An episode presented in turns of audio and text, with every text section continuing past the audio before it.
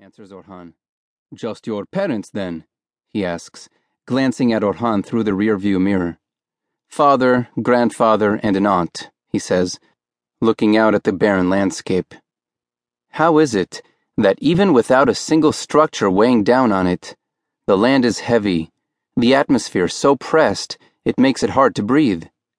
It was these very fields, burdened with a history he could not name, that first inspired him to pick up his Dede's Leica. Somewhere around age 15, Orhan discovered that if he blurred the image in the lens enough, Karod would no longer threaten to crush him. Through the lens, the slopes and valleys of his childhood started to resemble abstract paintings.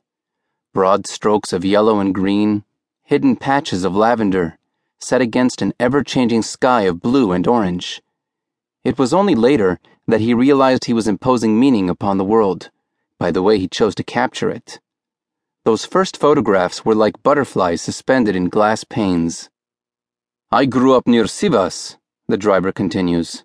What's your family name? Maybe I know it.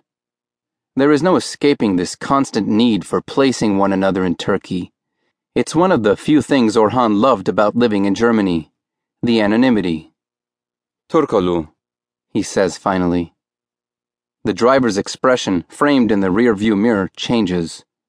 I am sorry for your loss, he says. Kemal Bey was an extraordinary man. Is it true he fought at Ctesiphon? Orhan nods, taking another drag from his cigarette. They don't make them like that anymore. That generation was full of real men. They fought against all of Europe and Russia, established a republic, and founded entire industries. It's something, huh? Yes, agrees Orhan. It's something. The paper says he immersed himself in dye for medicinal purposes, the driver says. It's not the first time Orhan has heard this preposterous theory. It's a story crafted, no doubt, by his cunning little aunt. Though Dede had been a well respected World War I hero turned businessman, he was also an eccentric man, living in a place where eccentricities needed to be explained away or covered up.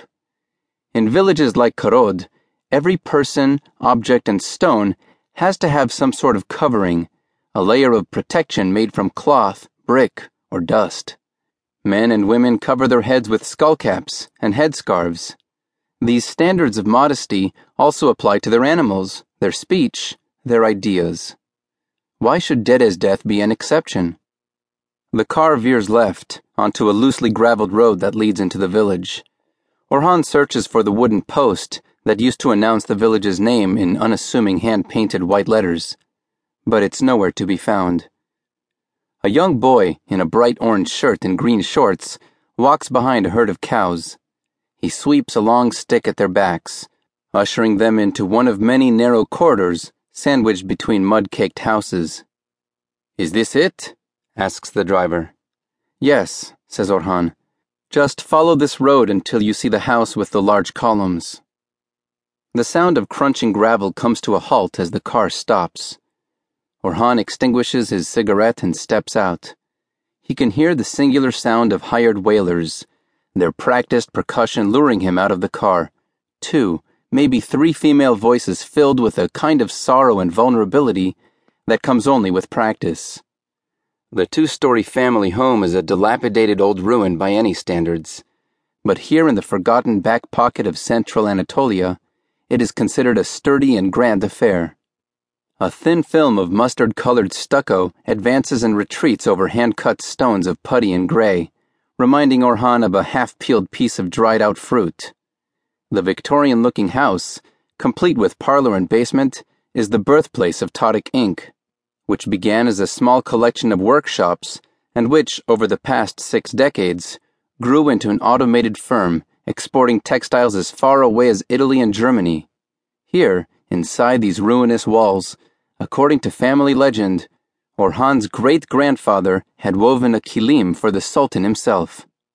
That was before the empire became a republic, before democracy and westernization revolutionized what it meant to be a Turk.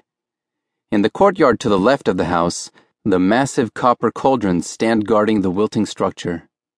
Through the decades, they've gone from holding fabric dye to sheltering children playing hide and